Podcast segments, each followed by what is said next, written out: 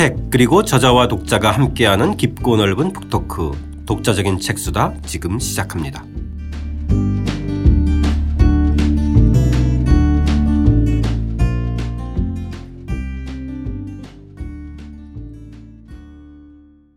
주경철 선생님과 함께하는 주경철의 유럽인 이야기 2권 6장 합스부르크 가문이 유럽 지도를 바꾸다 레오폴트 1세와 카를로스 2세 오늘 두 번째 시간입니다.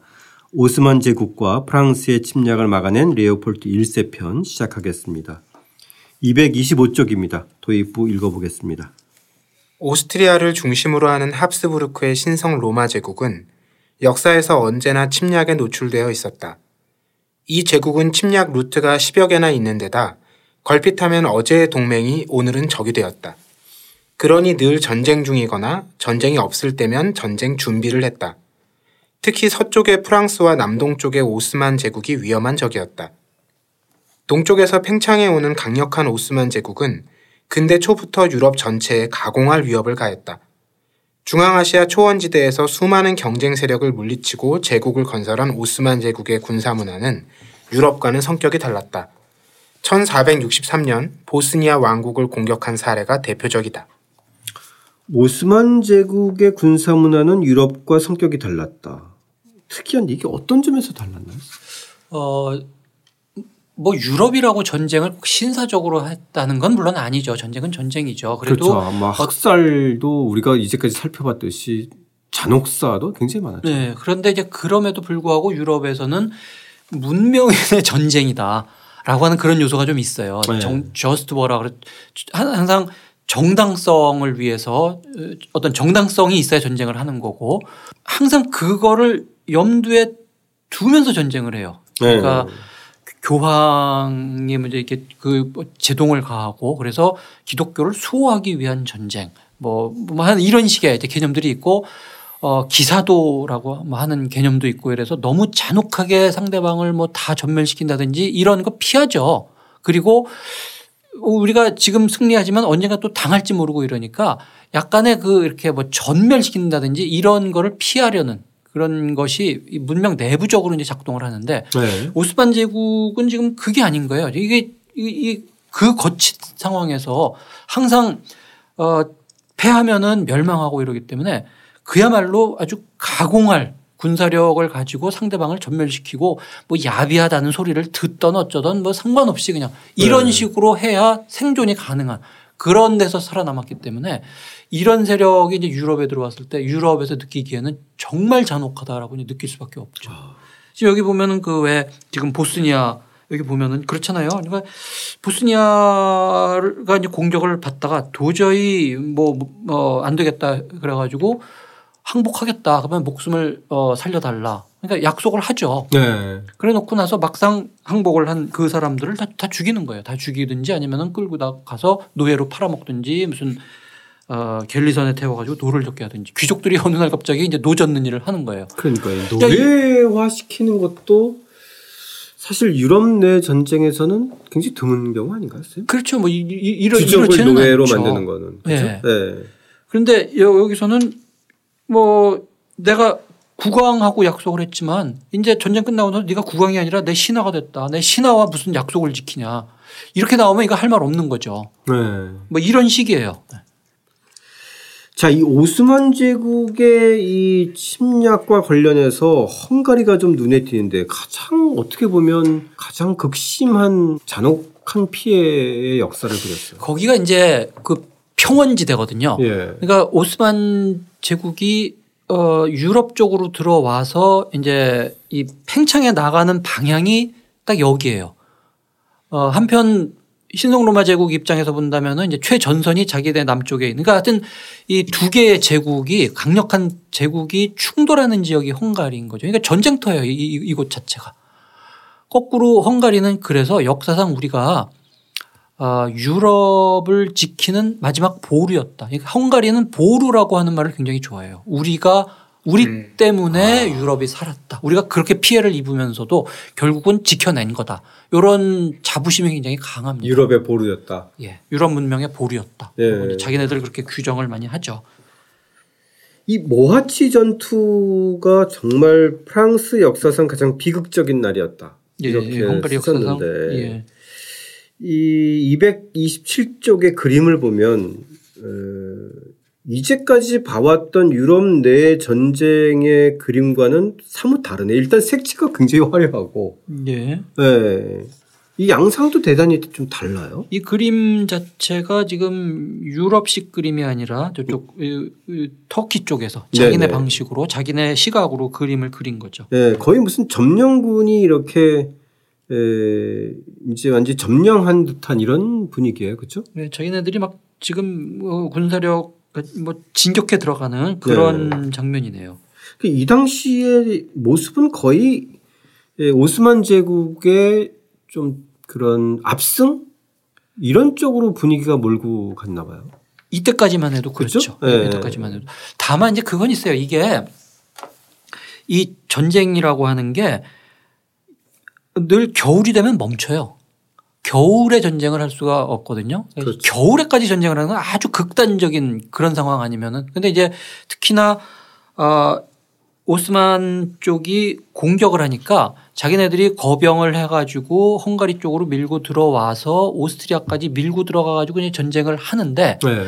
어, 그러는 동안에 완전히 오스트리아까지 정복을 하지는 못하거든요. 네. 그러니까 어느 정도 이제 피해를 주고 정복한 다음에는 후퇴하고 음. 어 그래서 복속시키거나 뭐 신학과로 만든 다음에 후퇴하고. 네, 일부 지역을 자기네 그 영토로 마- 삼고 만들고. 그다음에 이제 후퇴하고 후퇴하고. 뭐 얼마 있다가 다시 공격하고 이제 이런 거죠. 그렇기 때문에 신성 로마 제국이 완전히 정복당하지는 않아요. 네. 그러니까 하여튼 그 중간에 있는 헝가리만 계속 지금 피해를 보는. 거죠. 헝가리가 여기서 지금 세 개의 지역으로 나눠진다고 하니. 공격을 어 이게 오- 오스만 쪽이 이제 공격을 해 들어오니까 중간에 있는 이 헝가리 쪽이 일부는 완전히 오스만. 제국에 편입되고 네. 일부는 살아남아서 이저 신성로마 제국. 네. 신성로마 제국 쪽에 이제 부하 국가가 되는 거고 중간에 이제 성격이 좀 오락가락하는 그렇지만 대체로 어 오스만 제국에 가까운 그리고 요 세 개로 나뉘어지죠. 네. 참 이때부터 헝가리는 정말 험난, 험난한 역사를 치르는데 레오폴트 1세도 이때 굴욕적인 평화 조약을 맺어서 1차적인 거는 조공을 바치는 관계가 된 거네요. 예, 그러니까 우리 지난 시간에 이야기를 했지만 이 레오폴드 1세는 음악에도 재능이 있고 뭐 어학에도 재능이 있고 다 좋은데 군사 재능은 없는 네. 그러니까 좀 문청 가까운 좀 이런 인간인데 네. 이게 오히려 나라를 구한 거예요. 네, 이후에 보면 그죠. 예, 결과적으로는 네.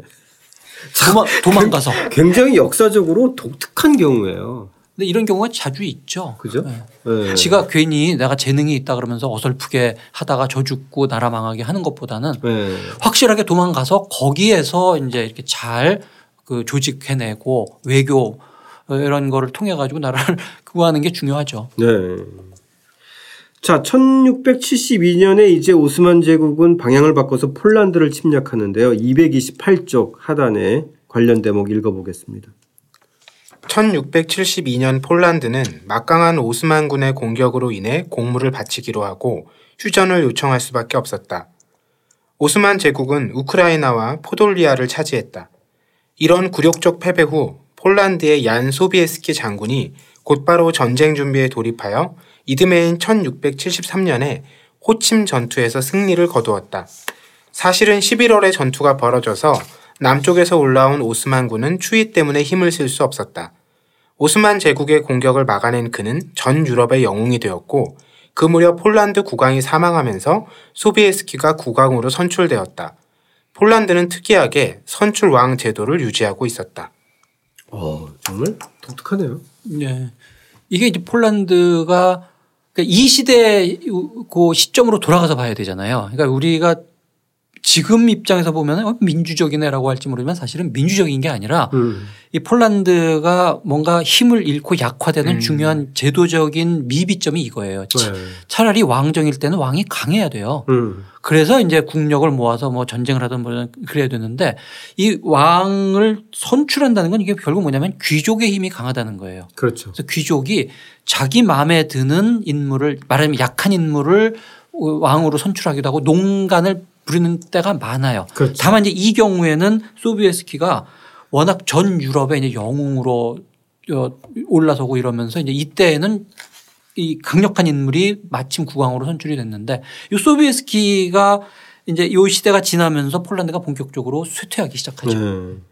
헝가리는 반면에 쪼개지고 이렇게 기운 역사를 가졌는데 이 당시에 폴란드는 오히려 요, 전성기를 요 때가 이제 마지막으로 폴란드가 한번 힘을 쓴 그런 때죠. 아 예. 지금 오스만 제국의 침략을 받는 그거는 이제 헝가리는 완전히 전쟁 무대가 된 거고 네. 그것 조금 넘어서는 일단 오스트리아 그러니까 신성 로마 제국이 있고 폴란드가 있고 러시아가 있고 그러니까 오스만 제국이 거병을 해서 오스트리아로 갈지 폴란드로 갈지 때로는 러시아로 갈지 사실은 이제 잘 모르죠 이쪽 입장에서. 네. 어. 그러니까 오스만 제국에서도 이 폴란드를 이번에 손봐야지 아니 그러지 말고 차라리 오, 어, 제국 쪽으로 확실하게 가야지. 뭐 이건 자기네 이제 그때그때 전략에 따라 방향을 바꾸는 겁니다. 네.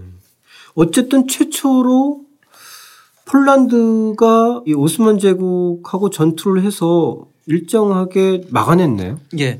그러니까 그것은 16, 유럽 전체에서 봤을 때는 의미가 있는 거네요. 의미가 중요하죠. 그러니까 그렇죠? 이제 16세기만 하더라도 오스만 제국의 군은 너무 강해서 어 막강 정말 막강해요.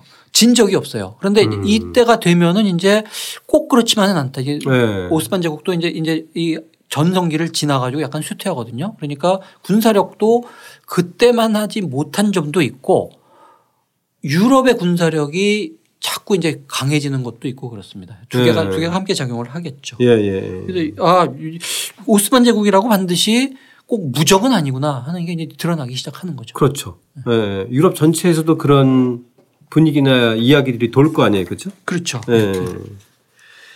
자, 이제 1682년 선생님께서 말씀하셨지 이번에는 이제 오스트리아로 방향을 어, 정해서 침공을 하게 되는데 229쪽 함께 읽고 이야기해 보겠습니다. 1683년 오스만군은 베오그라드를 거쳐 빈을 침공했다. 남부 오스트리아는 처참하게 파괴되었다. 이 지역의 주민 약 10만 명이 죽거나 노예로 끌려간 것으로 추산된다. 중동 지역 노예 시장에서는 아프리카 흑인 노예들이 당한 것과 같은 방식으로 독일인을 벌거벗겨 채찍을 휘두르며 맷집을 시험하는 장면도 목격되었다. 가공할 대군이 밀려오는 것을 본 레오폴트 황제는 멀리 파사우로 몸을 피했다. 사실 그는 음악 애호가 스타일이지 용맹한 전쟁 군주는 아니었다. 결과적으로 황제가 몸을 피한 건 잘한 일이었다. 오스만 군과의 전투를 직접 수행했다면 그는 죽었을 테고 그러면 오스트리아뿐 아니라 유럽 전체는 더 큰 경랑 속으로 휘말려 들었을 것이다. 황제는 무사히 파사우에 도착한 데 대해 마리아에게 감사하는 의미로 언덕에 성처녀 마리아 소성당을 세웠다. 그러니까 레오폴트 1세의 피시는 어, 상당히 긍정적인 시선으로 볼 수밖에 없어요. 아, 그럼요. 일단 그렇죠? 황제가 죽으면은 이거 큰일 나는 거 아니에요. 그러니까 성공적으로 잘 도주를 하신 거죠. 그러니까 이제 비는 어, 처남한테 맡기고 처남 수고 좀 해. 그러고 이제 간 거예요. 네. 그러니까 일단 공격 목표는 빈이니까 빈은 완전히 포위돼서 아, 아, 안에서 굶으면서 그다음에 대포가 막 날아와 가지고 성벽을 부시면은 그 주민들이 또 하여튼 목숨을 걸고 가서 다시 성벽 수리하고 그러면서 어렵게 이렇게 버티는 거예요. 네. 그 버티고 버티, 있었어요. 그죠? 네. 그럼 몇달 동안 버티는 동안에 이제 피신하신 네. 왕자께서 외교 외교로 이제 이 전 유럽에 호소를 해가지고 지금 이거 도와달라고 하고 그 성공을 한 거예요. 아, 그러니까, 그러니까 동맹군을 이제 조직한 거잖아요. 네, 그러니까 잘 한 거죠. 네. 처남이 좀 고생을 해서 그렇지. 그러니까 안에서는 이제 공격을 당해서 정말 피나는 이런 그 방어를 펼치고 있고 그 사이에 이제 레오폴트 2세 외교 능력을 발휘해 가지고 교황 주도의 연합군이 조성되네요. 그렇죠. 그죠? 예. 예. 그리고 이 마침 방어를 승리한 폴란드의 장군이 총지휘관이 되고. 네, 소비에스키. 그러니까 네. 뭐 일단 어, 승리한 경험도 있고 네. 명망도 네. 있고. 명망도 있고. 그러니까 연합군 아니에요. 여러 나라에서 이제 군대를 모아 가지고 어 이제 총 공격을 하는데 그거를 이제 소비에스키가 어, 주도를 해가지고 성공을 하죠. 그야말로 이제 전 유럽의 그 영웅이 되는 거죠. 아, 이 장면은 상당히 역사적으로 봤을 때도 어, 흥미로운 장면이고 굉장히 다이나믹한 장면일 것 같아요. 예. 네. 이거 한번 이렇게 머릿속으로 그려보면 이거 재밌어요. 그러니까, 그러니까. 여러 나라의 군대들이 일단 다 모였는데 그 빈을 포위 공격하는 그 오스만 군을 반격을 가하는데 그 반격을 가하는 고 이제 시작 지점이 칼렌베르크라고 하는 고 언덕이에요. 조그마한 아, 조그마한 예. 산이죠. 예. 여기에 다 집결을 해가지고 이, 이 신성 동맹이니까 말하자면 교황이 주도해가지고 이제 각국의 군이 모였잖아요. 그 그러니까 이때만 해도 오스만 제국의 빈을 포위한 군대들은 어 이거 시간 문제다 이랬을 거 아니에요. 그러고 있겠죠. 그죠? 거의 네. 거의 성공을 했다고 했는데 네. 말하자면 적이 이제 응원군이 쫙 모여들어 가지고 칼렌베르크에서 다 모여서 찐하게 막 기도를 막 하더니 그 다음에 2만 5천 명이 돌격을 해오는 거예요. 말 타고. 네. 그러니까 기마대인데 이게 지금 이 말이 말 타고 막 산에서 이렇게 내려오는 게 대단할 거 아니에요. 2만 5천 명이 소리 지르면서 이제 이게 돌격해 들어오니까 사상 최대의 어, 기마 돌격전이라고 하잖아요. 네. 이 힘으로 결국 물리친 거죠. 그러니까요. 네. 안에서는 버티고 버티고 버티다가 버티고 버티다가 이제 바깥에서 로- 그 오스만 제국은 일방적으로 퍼붓으니까 그러다가 이제 그 수만 명의 기마병이 일거에 들어오니까 예. 진짜 혼돈에 빠졌을 것 같은데. 특히 아마 폴란드군이 멋있었을 것 같아요. 폴란드군은 기마병이 입는 특별한 그 옷이 있거든요. 네. 오, 여기에 이렇게 날개 같은 거를 달아요. 그래가지고 진짜 천마를 타고 이렇게 막 돌격해 오는 그런 장관을 연출하거든요. 아. 아, 그러면서 이제 소리 지르면서 어, 달려들 달려드니 사기도 높, 높죠. 그러니까. 그러니 유럽에서는 더 유명했을 것 같은데요. 그렇죠. 이거 그렇죠? 요 직후에 폴란드가 막 쇠퇴하기 시작하는데 하여튼 폴란드가 아직까지 힘을 발휘하고 유럽을 구한 적이 있었던 어떤 영광의 시대. 그거의 주인공이 이제 소비에스키. 아, 예. 폴란드가 나온 영, 영웅 중에 한 명입니다. 아. 이름도 소비에스키. 얀 소비에스키. 멋있어요. 얀 소비에스키. 폴란드다운 이름 같은데. 어, 231쪽에 보면 이 방금 우리가 얘기한 신성 동맹군의 빈 오스만 공격 그림이 나오는데 앞에서 본 이 오스만 제국의 입성 그 전투 장면하고는 양상이 달라요.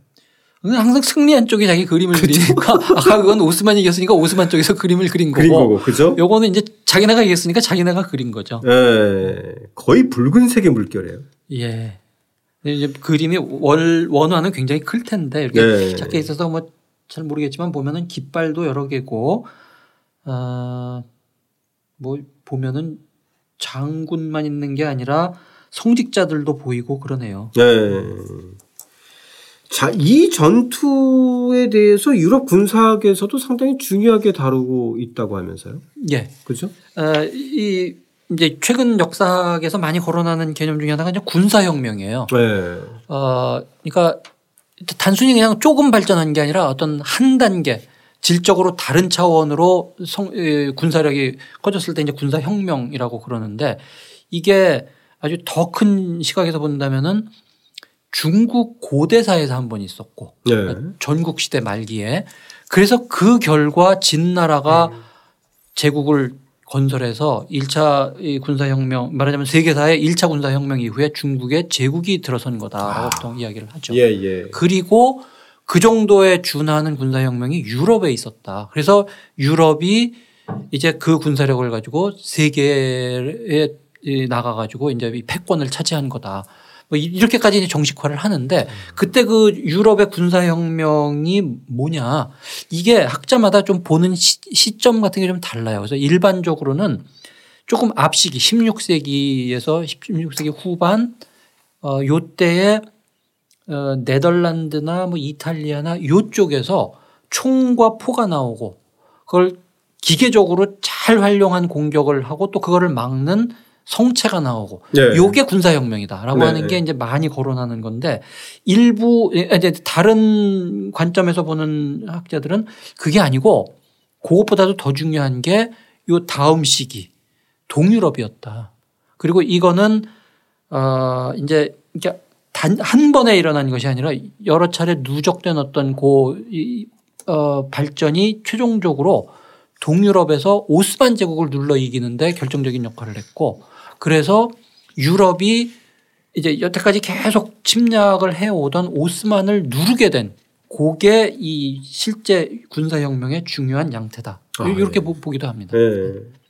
그 유럽 군사의 예, 일정한 질적 비약을 좀 이뤘던 시기, 양상 이런 것들이네요, 그죠? 그렇죠. 네. 네. 그러니까 유럽이 왜 강한가라고 했을 때 여러 가지 해석을 하잖아요. 뭐, 뭐, 합리성이다, 뭐, 무슨 과학혁명이다, 뭐다 이야기를 하는데 지금 이런 입장에 서 있는 역사가들은 훨씬 더 단순하게 이야기를 해요. 네. 주먹이 셌던 거다. 음. 그게 가장 중요했다. 음. 군사혁명이든 뭐든 이런 것들이 경제적인 자본주의든 이런 것들이 뒤에 작동을 하는데 그거를 먼저 일으킨 거 그거를 또 일어나도록 한 그거는 사실은 무력이다. 그러니까 무력이 가장 중요한 거고 유럽의 힘은 다른 게 아니고 주먹이 세서 그것으로 주먹질 해대면서 승리한 거다라고 하는 편에 가까워요. 네. 자, 이 과정에서 야사로 비엔나 커피와 크루아상이 등장하는데 이 대목도 흥미로워서 한번 읽어보겠습니다. 230쪽 하단입니다. 이처럼 대군이 결집할 수 있었던 것은 멀리 몸을 피한 레오폴트 황제의 외교 덕분이었다. 적이 물러나고 끔찍한 포위가 풀린 뒤 살아남은 시민들이 성 바깥으로 나와보니 오스만인들이 마시던 시커먼 음료가 있었는데 이것이 비엔나 커피의 유래라고 야사는 전한다. 유사한 이야기를 하나 더 소개하자면 1529년에도 오스만군이 빈을 포위 공격했는데 이때에는 적이 물러난 후 빈 시민들이 오스만 제국을 상징하는 초승달 모양의 빵을 만들어 씹어 먹음으로써 보복했고 이것이 크로아상의 시초라고도 한다. 달달한 비엔나 커피와 비에누아즈리가 모두 오스만 제국의 가공할 침략의 결과라는 이야기인데 믿거나 말거나 믿거나 말거나 역사책이 이렇게 써도 되나요? 왜 안 돼요? 생생하게 전달을 해야 근데 되는데. 일단 흥미로운 건 선생님 저희가 뭐 오스트리아 비엔나 커피 프랑스 하면은 크루아상 이런데 이게 오스만 제국의 음식이었다. 커피는 분명하죠. 커피는 네. 뭐이 중동적에 워낙 있었던 거니까. 근데 네. 어, 이 시기쯤에 전해지죠. 예, 맞, 맞죠. 17세기 말 이때부터 유럽인들이 커피를 마시거든요. 네. 어, 그러니까 이거는 그러니까 딱 요, 요, 바로 요 날 뭐 발견해서 했다는 건 이제 그렇죠. 그런 건 야사인데 아니죠. 네. 대충 이 무렵에 이 오스트리아가 이쪽 그 오스만과 접촉하면서 이게 커피가 더 이제 일찍 전해지고 한 거는 뭐 맞는 이야기 같아요. 아 예. 아 그리고 이 크루아상이 초승달이라는 뜻이 예, 크라스, 예. 그죠? 영어의 crescent가 초승달이잖아요. 그 불어가 이제 croissant인데 점점 예. 점점 늘어난다는 뜻이에요. 야야. 초승달이 점점 늘어나잖아요. 네네. 그래서 그 초승달처럼 생긴 빵 그런 거죠. 네. 근데 이 빈가 보면은 뭐 딱 우리가 마시는 그 비엔나 커피와 똑같진 않지만 그 네. 비슷한 종류의 그 굉장히 다양한 종류의 달콤한 그 어, 커피들 많아요. 그렇죠. 뭐 유명한 굉장히 유명한 그 카페들 많이 있는데 너무 유명한 데가 보면 중국 사람하고 한국 사람밖에 없고요. 그것보다는 조금 작지만 그 현지인들 많이 모여서 있는 그런 데가 정말 분위기 살죠. 뒷골목에. 뒷골목에도 있고 뭐, 뭐 주로 골목길에 많이 있어요. 거기 네. 들어가 보면 진짜 이 사람들이 오후에 이렇게 모여 들어 가지고 커피에다가 무슨 달달한 뭐 이런 거 먹으면서 오랫동안 서로 이야기하고 다정하게 이야기. 남자들도 어쩌면 그렇게 다정하게 그렇게 모여서 커피 마시면서 이야기하는지 모르겠는데 그 분위기예요. 할아버지 할머니들도 되게 다정하더라고요. 예. 그죠? 그러면서 여기 네. 모여서 그렇게 다정하게 자기네들끼리 얘기 옹알옹알 얘기 많이 해요. 네. 선생님하고도 잘 어울릴 것 같아요. 예. 근데 독일어가 안 돼가지고 자, 이 흥미로운 전투가 1697년 젠타 전투인데 역으로 신성 로마 제국 군대가 오스만 제국 군대에 대해서 어, 일종의 좀 보복 사륙전 같은 느낌이 좀 나였어요. 예. 네. 그리고 더 중요한 건 이제는 명백하게 네. 유럽 군사력이 이제 더 우위에 선 위에 거죠. 섰다. 네. 예. 그러니까 이제 사륙을 할 수 있는 거죠. 네. 자, 그 대목도 한번 233쪽 읽어보겠습니다. 1697년의 젠타 전투는 실상 전투라기보다는 사륙에 가까웠다. 외젠 공이 지휘하는 신성 로마 제국 군대는 티사강을 건너는 오스만군을 기습 공격하여 수천 명을 살해하고 많은 포로를 잡았다. 빈에 돌아온 외젠공이 여름 궁전으로 지은 것이 벨베데레 궁이다. 현재 이곳에는 구스타프 클림트의 키스, 에곤 실레의 가족 같은 명화들이 전시되어 있다. 오스트리아의 역사는 피비린내가 진동하는 처참한 전쟁과 향기 높은 예술이 공존한다. 외젠공은 파리에서 태어나 루이 14세에게 봉사하고자 했으나 루이가 몸이 약해 보인다는 둥, 코가 못생겼다는 둥 핑계를 늘어놓으며 퇴짜를 놓았다. 전쟁의 신이라 불릴 정도로 탁월한 장군을 내쫓은 일은 훗날 루이에게 뼈아픈 결과를 가져다 주었다. 프랑스에서 거절당한 후 빈으로 건너가 합스부르크 측의 장군이 된 외젠공은 레오폴트 1세, 요제프 1세, 카를 6세 세 황제에게 봉사하며 오스만군, 프랑스군과 벌인 수많은 전투에서 혁혁한 공을 세웠다. 네, 참 전쟁의 시기니까 전쟁의 신도 많아요. 네. 근데 특히나 이 외전공은 하여튼 이 시기의 역사를 들여다보면 항상 외전공이 나타나서 승전을 승전하고 아, 정말 탁월한 장군인 것 같아요. 네. 이게 처음에 루이 14세를 찾아갔는데 루이 14세의 정말 뼈 아픈 실수 중에 하나죠. 이런 그렇죠. 인물을 못 알아보고 네. 코가 못생겼네요. 저거는 실제 그런, 그런 말을 했다 그래요. 여기 지금 233쪽에 그 외전공 나오는데 코가 그렇게 못생긴 것도 아닌데 하여튼 뭐 이런 이유 들으면서 내쫓았는데 프랑스 군이 하여튼 외전공 때문에 많이 고생하죠. 네. 자, 어쨌든 이 전투 이후에 최초로 단판이 벌려지는 거네요.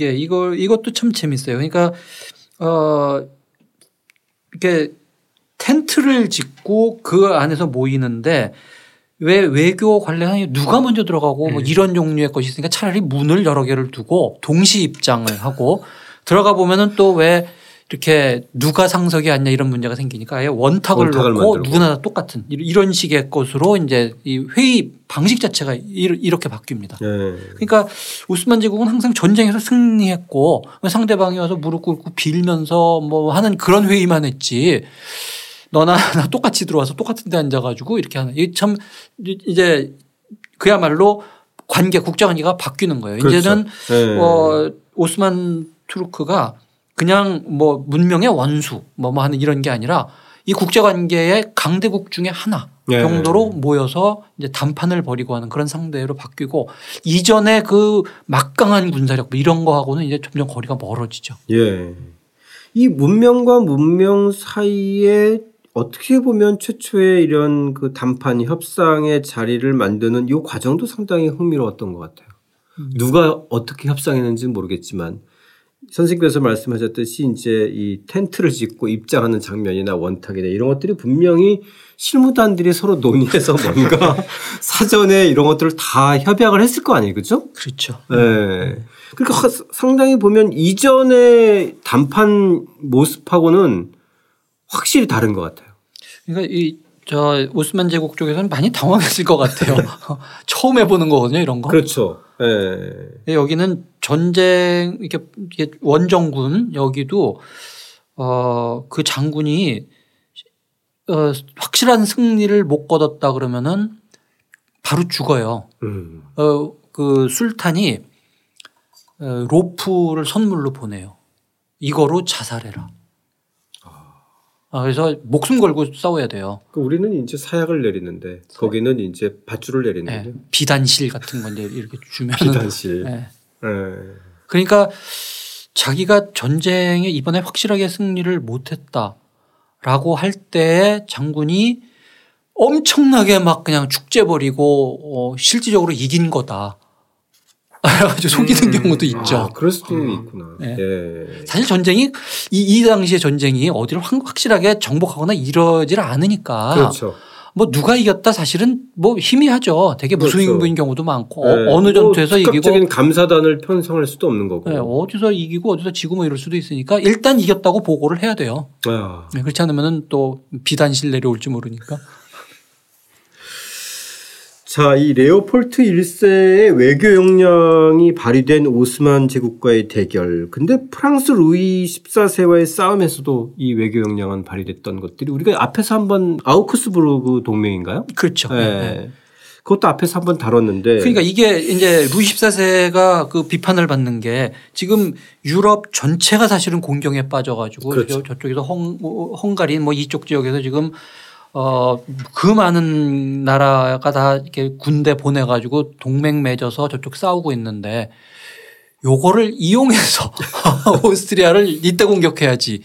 요래 가지고 이제 그러니까 욕을 먹죠. 자, 그러면 오늘 이제 레오폴트 1세에 대한 이야기를 좀 마무리할 시간인데요. 총괄 정리 좀해선 예. 네.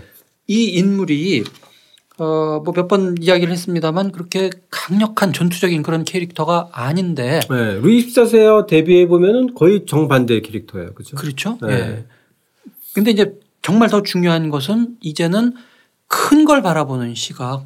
그래서 어, 동맹을 맺고 뭐 하는 이, 이 능력이 이제 훨씬 더 중요한 때가 된 거고 그래서 어, 바로 그와 같은 점에서 이제 에, 이 한편으로는 오스만 공격을 막아내고 그러는 동시에 유럽 내적으로 보면 이제 프랑스 루이 14세의 공격을 어느 정도 잘 막아내고 이런 점에서 어, 성공적인 황제 중에 한 명입니다. 네. 자, 주경철 쌤과 함께하는 주경철의 유럽인 이야기 레오폴트 1세와 카를로스 2세 이야기인데요. 저희 다음 시간에는 군림하되 통치하지 않은 군주 카를로스 2세 편으로 저희들의 이야기 이어가겠습니다. 함께해 주신 청취자 여러분 감사드립니다.